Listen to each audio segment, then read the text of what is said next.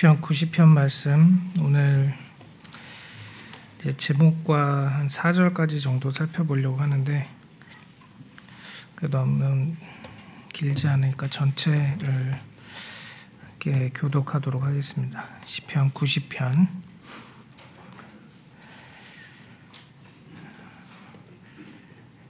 하나님의 사람 모세의 기도 주여 주는 대대에 우리의 거처가 되셨나이다. 산이 생기기 전 땅과 세계도 주께서 조성하시기 전곧 영원부터 영원까지 주는 하나님이시니이다. 주께서 사람을 티끌로 돌아가게 하시고 말씀하시기를 너희 인생들은 돌아가라 하셨사오니 주의 목전에는 천년이 지나간 어제 같으며 밤의 한순간 같을 뿐임이니이다. 주께서 그들을 홍수처럼 쓸어 가시나이다. 그들은 잠깐 자는 것 같으며 아침에 돋는 풀 같으니이다. 아침에 꽃이 피어 자라다가 저녁에는 시들어 마르나이다. 우리는 주의 노에 소멸되며 주의 분내심에 놀라나이다. 주께서 우리의 죄악을 주의 앞에 놓으시며 우리의 은밀한 죄를 주의 얼굴빛 가운데 두셨사오니 우리의 모든 날이 주의 분노 중에 지나가며 우리의 평생이 순식간에 다하였나이다. 우리의 연수가 70이요 강건하면 80이라도 그의 연수의 자랑은 수고와 슬픔뿐이요 신속히 가니 우리가 날아가나이다. 누가 주의 노여움의 능력을 알며 누가 주의 진노의 두려움을 알리까? 우리에게 우리 나의 개수함을 가르치사 지혜로운 마음을 얻게 하소서. 여호와여 돌아오소서 언제까지니이까 주의 종들을 불쌍히 여기소서. 아침에 주의 인자하심이 우리를 만족하게 하사 우리를 일생 동안 즐겁고 기쁘게 하소서. 우리를 괴롭게 하신 날수대로와 우리가 화를 당한 연수대로 우리를 기쁘게 하소서. 주께서 행하신 일을 주의 종들에게 나타내시며 주의 영광을 그들의 자손에게 나타내 함께 읽겠습니다.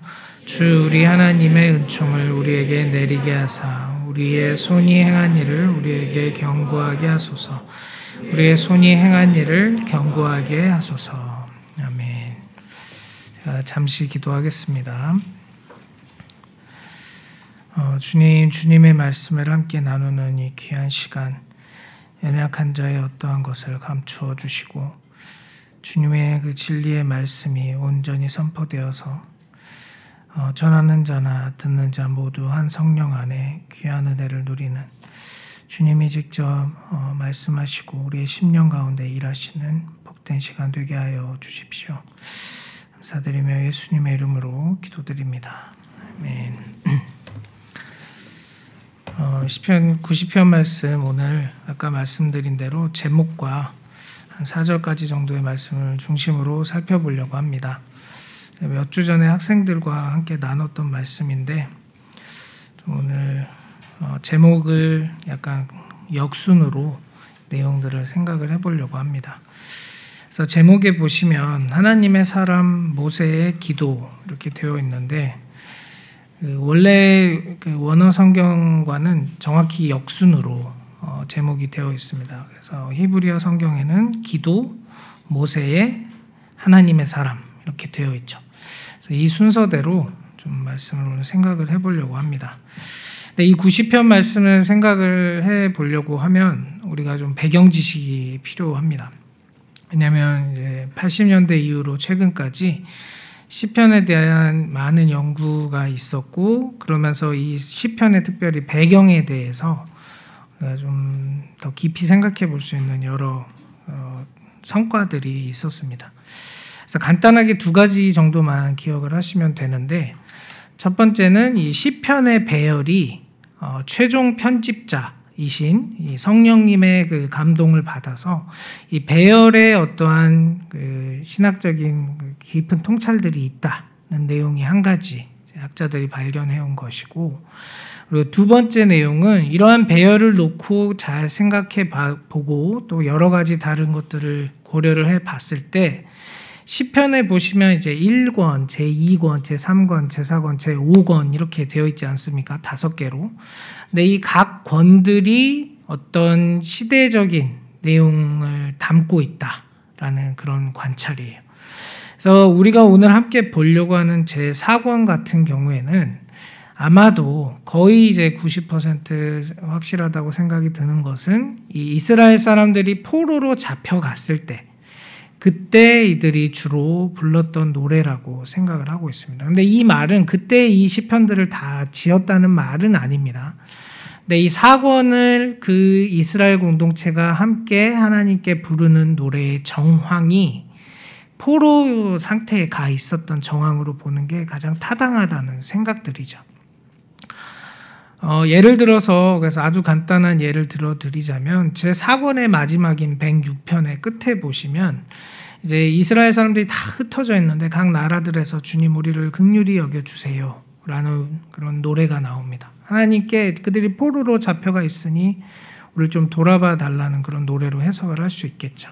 근데 그 바로 다음 편인 제 5권의 첫 번째 시편인 107편에 보면 첫, 첫두에 서두에 하나님 각 나라에서 우리를 불러 모아 주시니 감사합니다라는 그런 감사의 찬양이 이어집니다. 그래서 그런 여러 가지를 놓고 봤을 때 이 사권은 하나님께서 그 포로로 잡혀가 있는 이스라엘 사람들이 어, 이스라엘 사람들이 하나님께 드렸던 그런 여러 기도들을 모은 것으로 생각을 해볼 수 있습니다.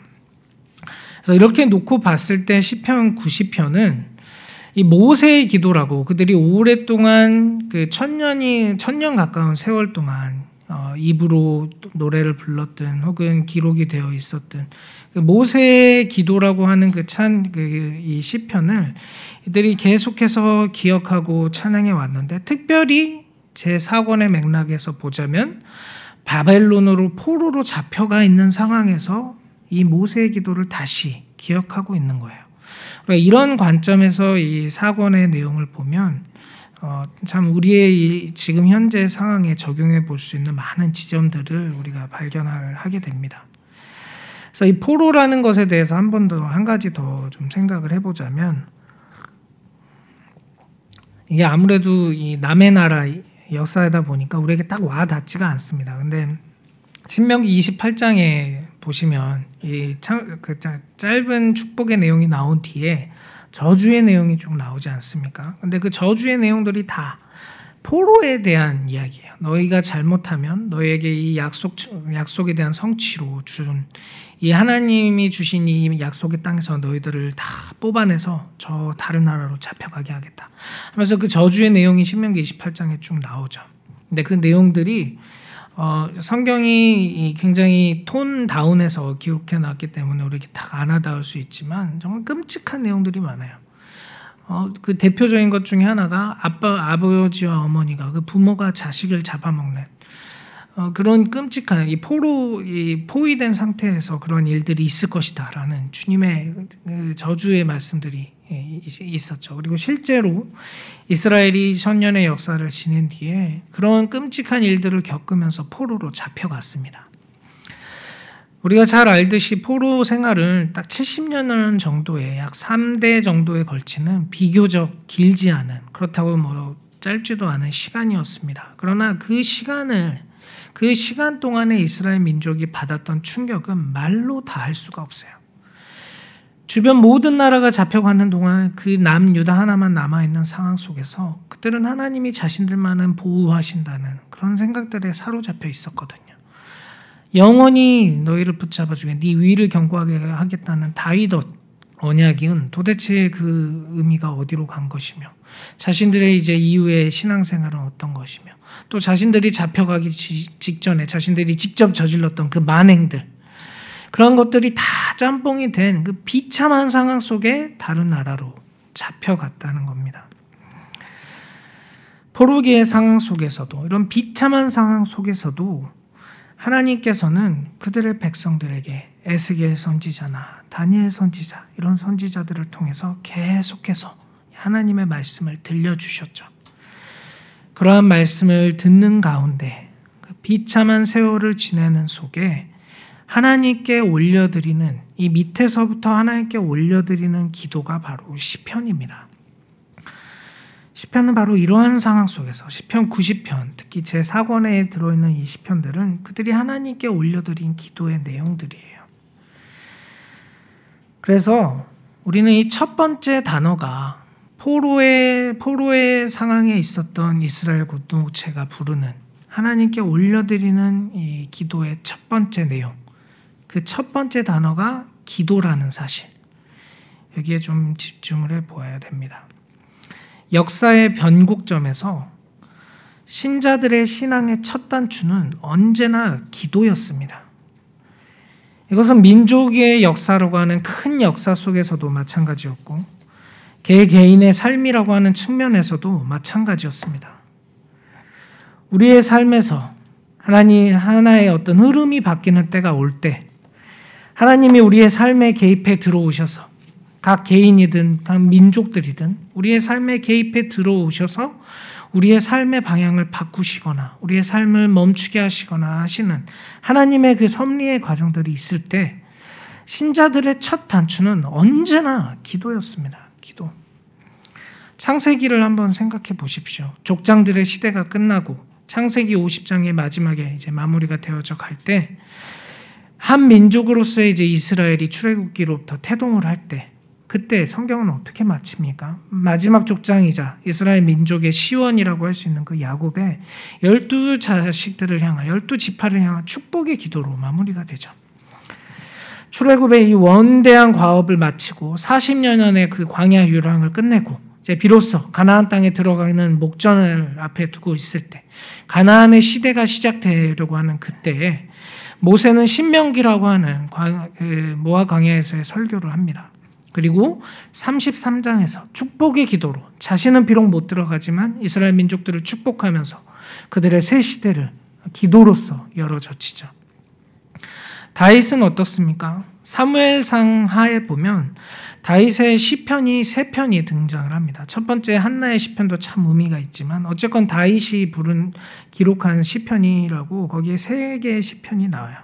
첫 번째는 사울과 요나단이 죽었을 때 이제는 비로소 그 다윗 그 기름 부은 왕은 다윗 혼자 남는 시대가 시작됐을 때 다윗이 그들을 위해 애가를 지어 부르죠. 사무엘하 1장에. 그리고 통일 왕국의 왕이 되고 하나님이 그에게 평안을 허락하시고 이제는 비로소 이스라엘이 완, 완전한 왕국으로서 어, 시작을 하게 됐을 때 다윗이 사무엘하 7장에서도 다윗의 노래를 하나님께 올려드립니다.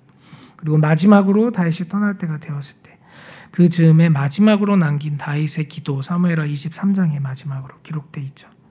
구약뿐입니까?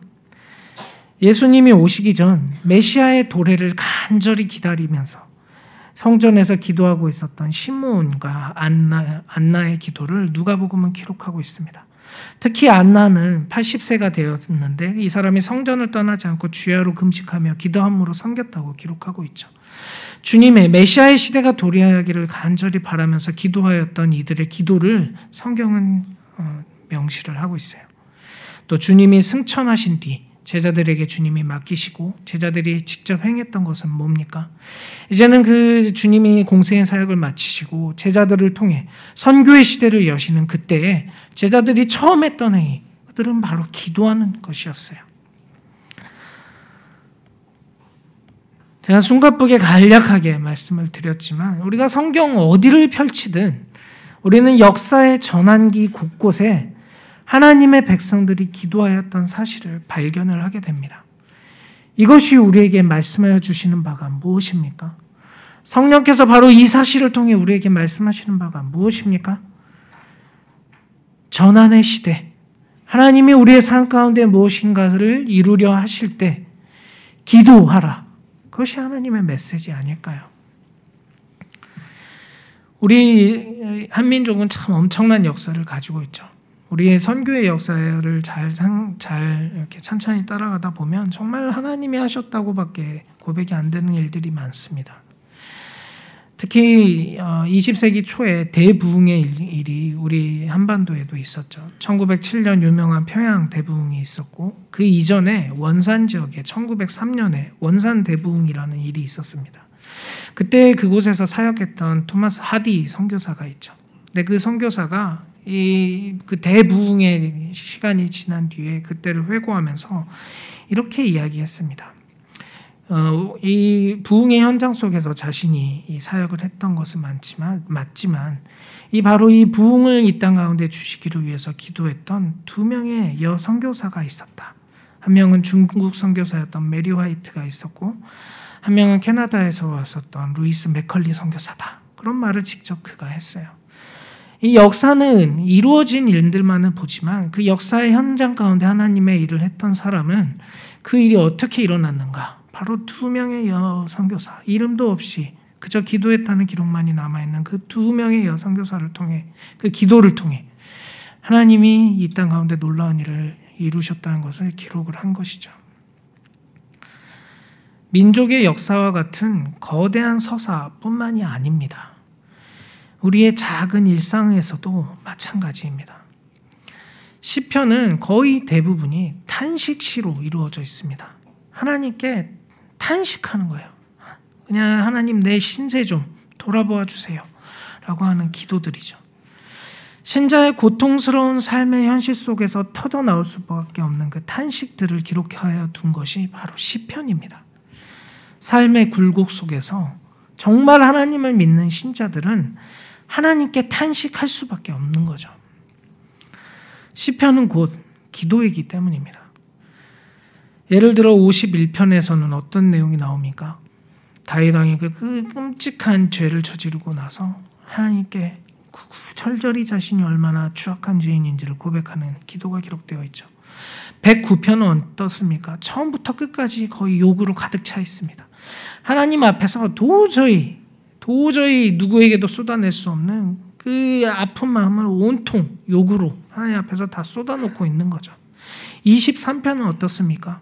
하나님이 그들을 돌봐 주시는 그 목자가 양을 돌보는 상황 가운데에서도 아무도 관심이 없는 그런 상황 속에서도 그 목자와 양을 돌보시는 하나님의 놀라운 사랑을 노래하는 게 시편 23편이잖아요. 41편은 어떻습니까? 병으로 신음하고 있을 때 그 병으로부터 나를 좀 구해달라는 기도가 41편의 기도입니다. 82편은 재판을 받고 있는데 억울한 상황 가운데 놓이지 않도록 하나님께서 그들을 잘 돌봐 주라는 그런 내용도 담고 있어요.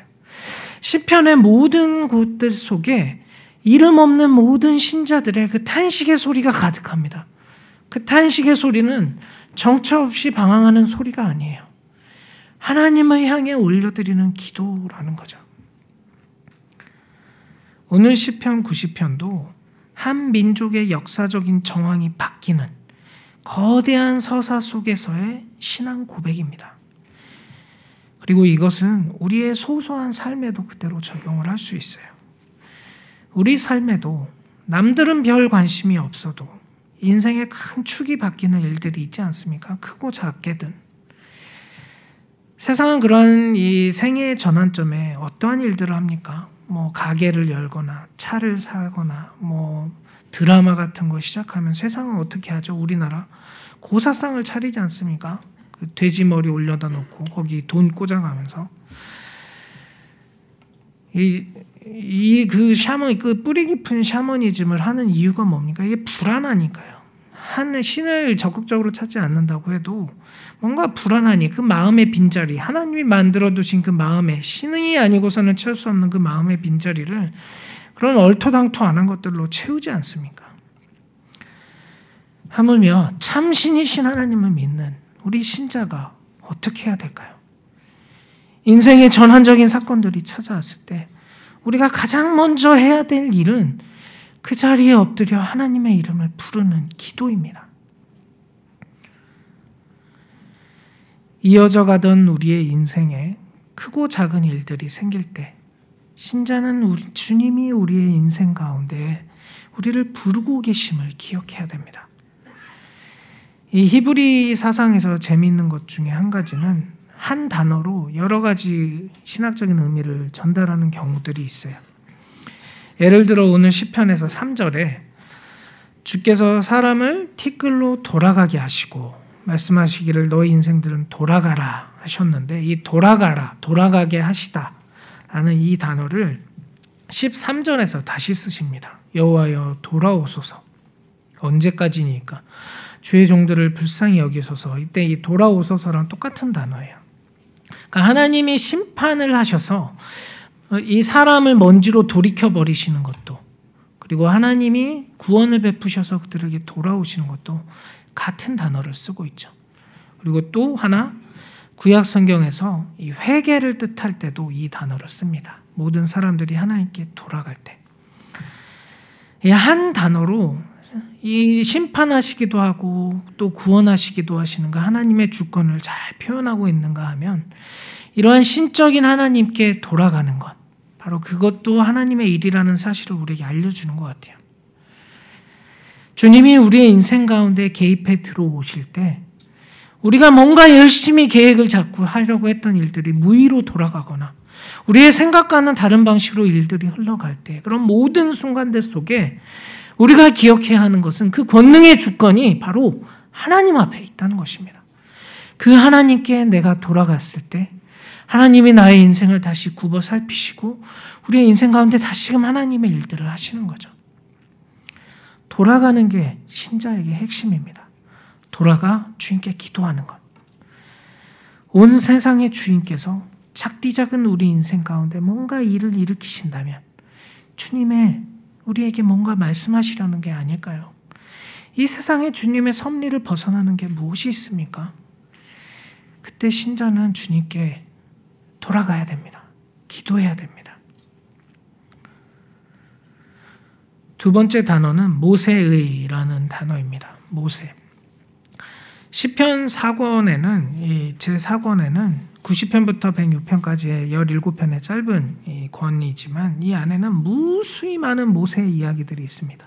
모세와 아론이라는 이 두 짝으로 나오는 것들은 사권에서만 거의 나오고 105편과 106편 같은 경우에는 출애굽 사건을 다루고 있는 역사 시편이에요. 그리고 곳곳에 하나님의 신의 산의 현현의 사건들도 이야기하고 있습니다. 그냥 온통 출애굽 이야기로 가득 차 있어요. 제 사권에. 기도가 포로기 신자들이 하나님께 보인 신앙의 행동이었다면 포로기 신자들의 그 신앙의 내용은 모세와 출애굽으로 가득 차 있습니다. 무슨 말일까요? 이들이 이 포로의 상황 가운데에서 그들이 깊이 하나님 앞에서 생각하며 그들이 어, 하나님 앞에서 반추하였던 것은 바로 출애굽 사건이라는 거예요. 출애굽 사건이 뭡니까? 모세가 누굽니까? 이스라엘 민족의 첫 시작, 하나님의 구원 역사의 첫 시작이잖아요. 가장 대표적으로 하나님이 구원하시는 분이시라는 사실을 알려주는 그 사건. 다시 말해 모세와 출애굽은 구약의 이 성도들, 특히 포로의 상황 가운데 있는 성도들에게 신앙의 본질로 돌아가라는 외침이었던 거죠. 구원하시는 하나님에 대해서 이들은 깊이 생각했습니다. 포로의 상황 가운데. 성경에는 이렇게 하나님의 일을 깊이 생각하라고 하는 표현들이 많이 나옵니다. 시편에서 보시자면 77편 12절에 또 주의 모든 일을 묵상하며 주의 행사를 깊이 생각하리이다. 신명기에서 모세는 32장 7절에 옛날을 기억하라. 역대의 연대를 생각하라. 내 아비에게 물으라. 그가 내게 설명할 것이요 내 어른들에게 물으라. 그들이 내게 이르리로다. 히브리서 3장 1절에서도 이렇게 말씀합니다. 그러므로 함께 하늘의 부르심을 입은 거룩한 형제들아 우리의 믿는 도리의 사도시며 대제사장이신 예수를 깊이 생각하라. 우리의 일상 얼마나 정신없습니까? 저도 이번 주 도대체 어떻게 흘러갔는지 모르겠어요. 정신없이 흘러가는 이 일상들 속에서 신자는 가장 중요한 것 한 가지를 놓치기 쉽습니다. 우리에게 주어진 일들만을 자꾸 하다 보니 우리가 정작 가장 중요하게 해야 될 일을 너무 자주 놓치게 돼요. 주님은 생각하는 것. 이 90편에서 모세 이야기를, 모세의 기도를 다시금 읽고 제4권에서 출애굽에 대해서 자꾸 생각하는 것은 어떤 원 구원 역사, 원래 구원 역사에 대한 동어 반복이 아니에요. 이들이 뭔가 정신 승리를 거기서 하고 있는 게 아니라는 겁니다. 잘 생각해 보십시오. 고대 근동의 나라들은 그들의 믿는 신이 곧 왕이었고 그들의 왕이 죽으면 신도 죽는 거였어요. 그들 당시에 모든 나라가 다 그랬습니다.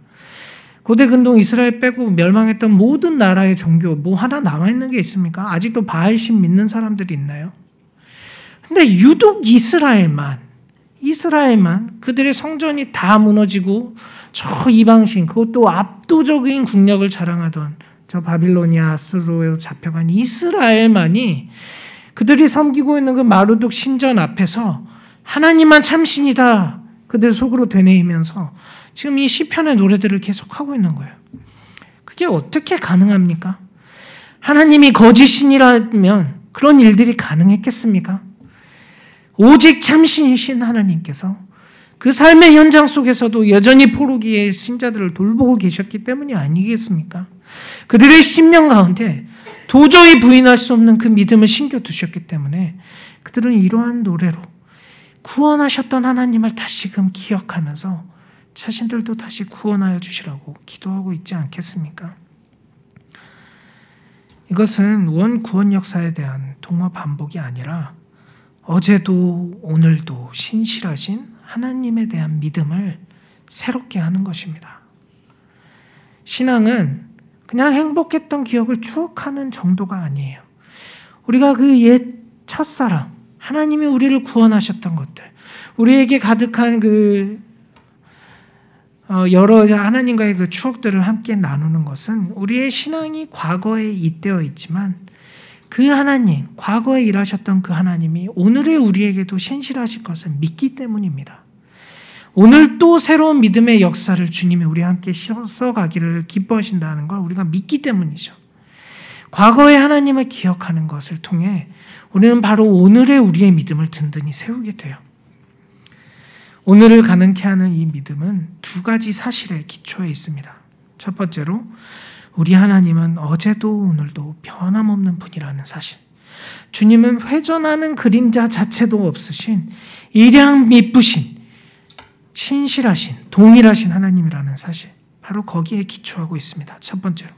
두 번째로는 바로 그 하나님, 그 신실하신 하나님이 신실하셨던 하나님이 오늘 우리에게도 오늘 또 내 삶의 현장 속에서도 신실하실 게 당연하기 때문입니다. 히브리 말로 믿음은 에무나라고 하는데 이 에무나는 믿음으로도 번역이 되지만 신실하심으로도 번역이 돼요. 우리가 하나님을 믿고 신뢰하는 이유는 하나님이 신실하시기 때문에 그 체험적인 것 때문에 우리가 믿을 수밖에 없는 면이 있죠. 신실하심은 체험적인 것입니다. 주님은 나에게도 또 옆에 있는 우리 모두에게도 우리 앞선 신앙의 선진들에게도 천년 전에도 150년 전에 우리의 첫 신앙의 선조들에게도 2000년 전에 예수님 시대에도 3000년 전에 다윗 시대에도 주님은 일양 미쁘신 분이셨어요. 바로 그 하나님이 지금 오늘을 우리의 삶의 현장 속에서도 신실하십니다. 신자의 믿음이 지속될 수 있는 이유는 우리의 믿음의 대상이 온 우주에서 가장 신실하시고 역사 속에 자신이 얼마나 신실한 분이신지 증명해 오셨기 때문입니다. 신명기 7장 9절에 그런즉 너는 알라 오직 내 하나님 여호와는 내 하나님 여호와만 하나님이시요 신실하신 하나님이시라. 그를 사랑하고 그 계명을 지키는 자에게 천대까지 은혜를 베푸시는 분입니다. 한번 생각해 보십시오. 만약 지금 신앙의 어떤 회의가 찾아왔거나 혹은 심각한 위기에 빠져 있거나 매너리즘에 빠져 있거나 신앙의 활력을 잃어버리고 내가 그냥 관성에 따라 살아가고 있는 측면이 있다면 한번 생각을 해 보십시오. 하나님이 그토록 살아계셔서 내 인생에 뚜렷하게 베푸셨던 그 은혜의 순간들을 한번 기억해 보세요. 남들이 볼 때 뭐 별거 아니라고 할지 모르겠습니다. 뭐 간증거리도 되지 못하는 그런 일일지도 모르겠어요. 그러나 하나님과 나만, 주님과 나만 아는 그 비밀한 기억들, 주님이 나의 삶에 내가 도저히 부인할 수 없는 방식으로 나에게 찾아오시고 나의 삶 가운데 일하셨던 그 순간들 한번 기억해 보십시오. 그것 묻히면 되지 않습니까? 그것이 있어 오늘의 우리의 신앙이 지금까지 이어져 오지 않았습니까? 그때 그 신실하셨던 그 하나님은 우리에게 한번 추억거리만 선사해 주시고 어디론가 가시지 않았어요. 우리와 함께 계속 신앙의 이야기를 써가기를 원하십니다. 그 신실하신 하나님을 한번 다시 한번 기억해 보십시오.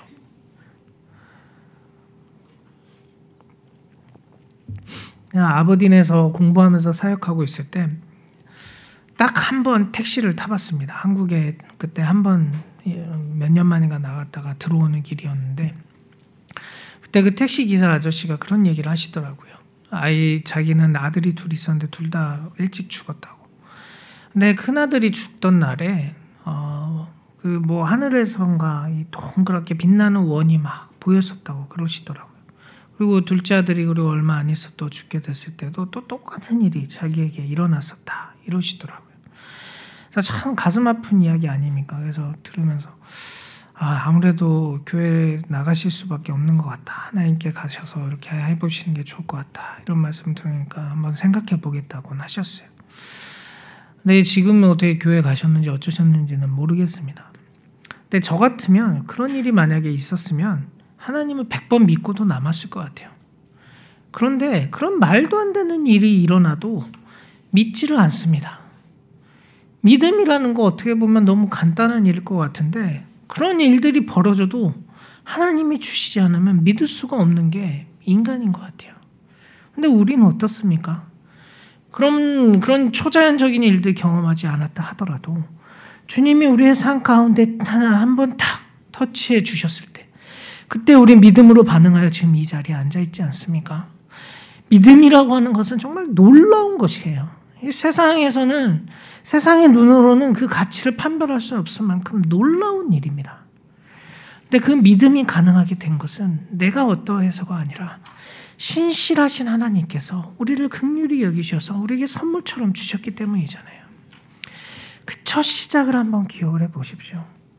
말도 안 되게 내가 하나님을 믿게 되었었던 그때, 그때를 기억하시면서 그때 그 신실하셨던 주님이 그때뿐만이 아니라 우리 인생 가운데 지금도 여전히 신실하시다는 그 굳건한 믿음 속에 다시 한번 주님께로 한번 나아가 보세요.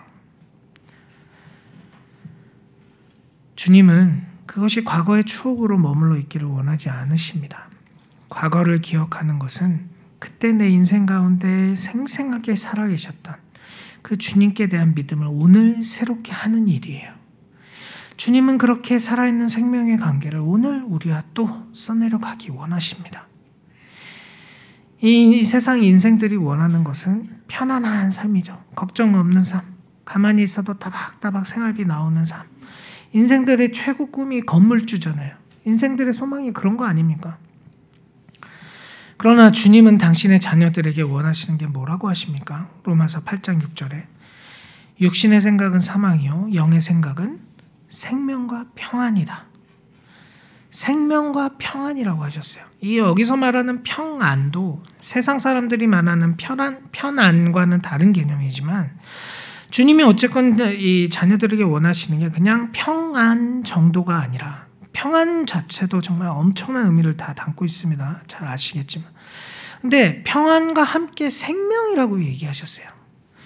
주님이 우리에게 원하시는 것이 생명과 평안이다. 하나님이 우리와 지금도 그 생명력 있는 주님의 그 살아있는 신앙을 우리와 함께 누리길 원하시는 거죠.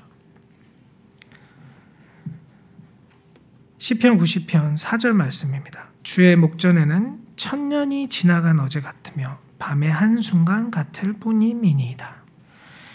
천년이 하루 같다는 고백. 이 고백은 모세가 처음 하나님께 기도 드릴 때에 하나님의 이 무시간성, 시간을 뛰어넘으시는 그 절대 주권의 하나님을 노래한 그런 기도였죠. 하나님의 신적인 권능을 표현하는 그런 기도입니다. 그러나 한번 포로의 상황 속에서 이 기도를 읽는다고 생각을 해보세요. 포로 시대는 정확히 모세 시대로부터 천년이 지나간 때입니다. 1500여 년 전에 모세의 기도가 이제 약 500여 년 어간의 이 포로들이 지금 그 기도를 다시 읊조리고 있는 거예요. 그들이 이 4절의 구절을 읊조릴 때 어떤 마음으로 기도를 하게 됐을까요? 정확히 천년 뒤의 시간에 천년을 하루처럼 여기시는 그 하나님을 생각하며 이들의 마음에 얼마나 큰 위로가 되었을까요?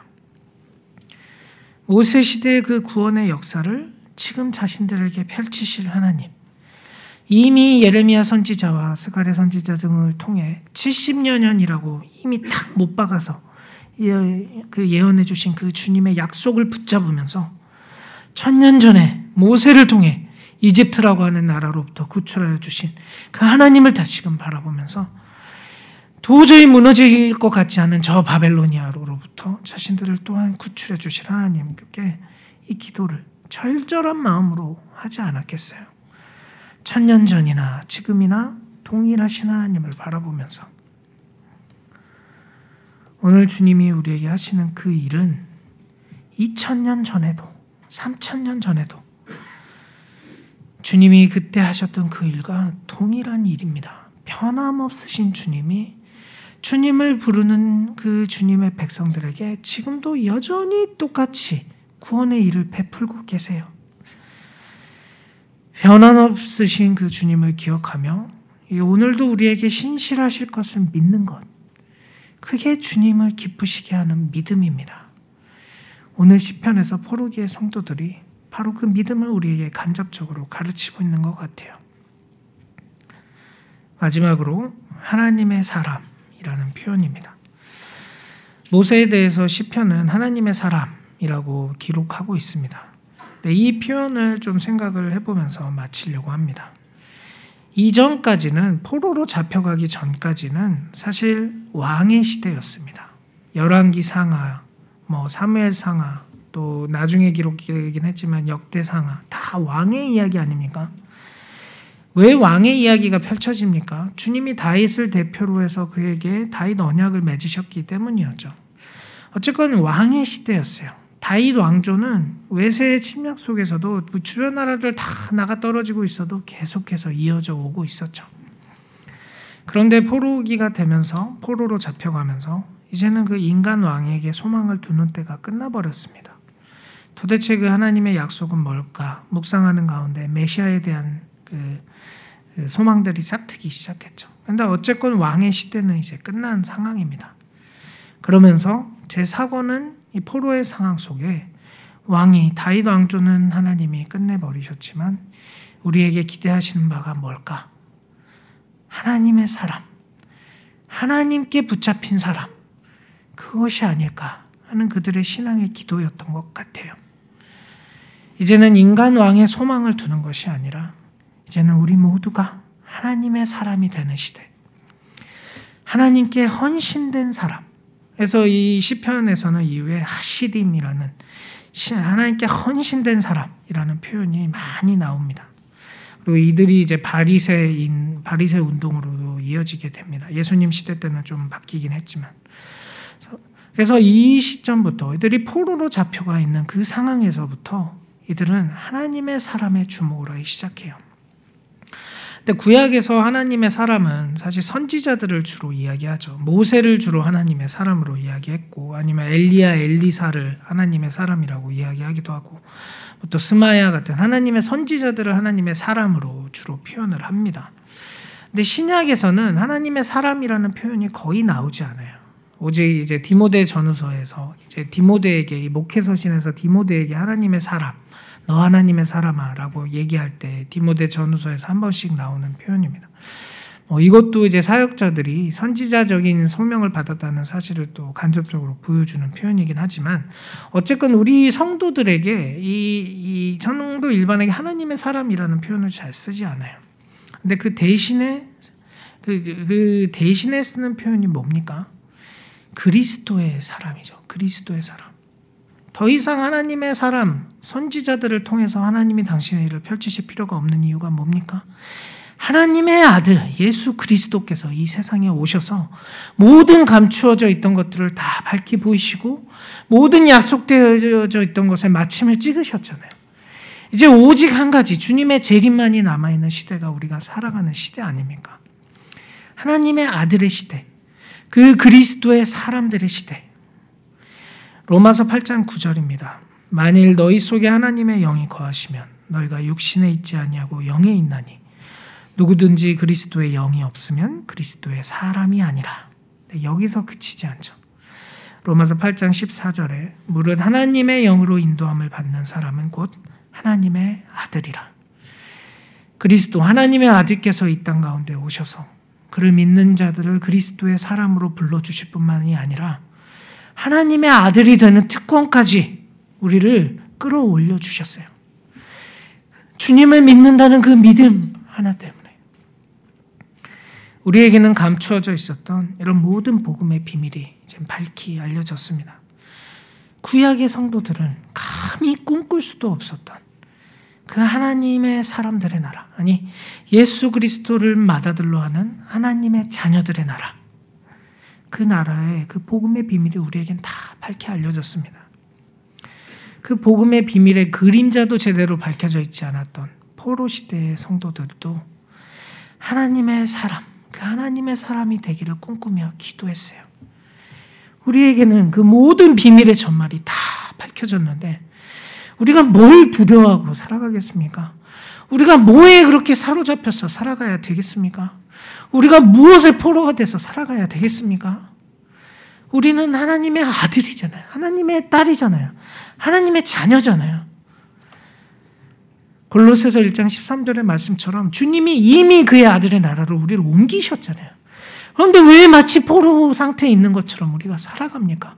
왜 자꾸 쓰레기통을 자꾸 뒤지면서 그 옛사람을 쫓아서 살아갑니까?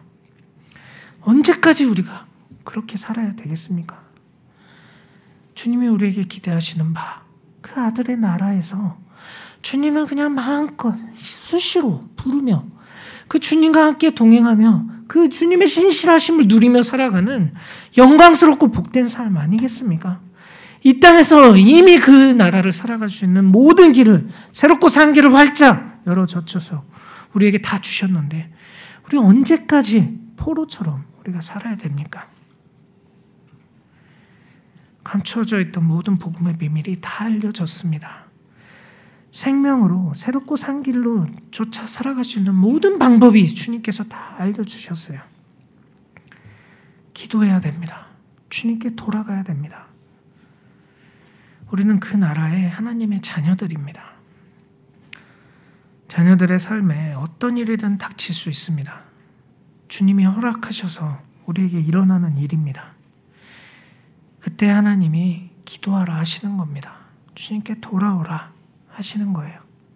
내가 계획했던 걸 모두 다 무의로 돌리시면서 주님이 나한테 돌아오라 하시는 거죠. 주님께 돌아가셔서 주님의 이름을 부르십시오. 그리고 어떠한 순간이든 믿음을 잃지 마십시오.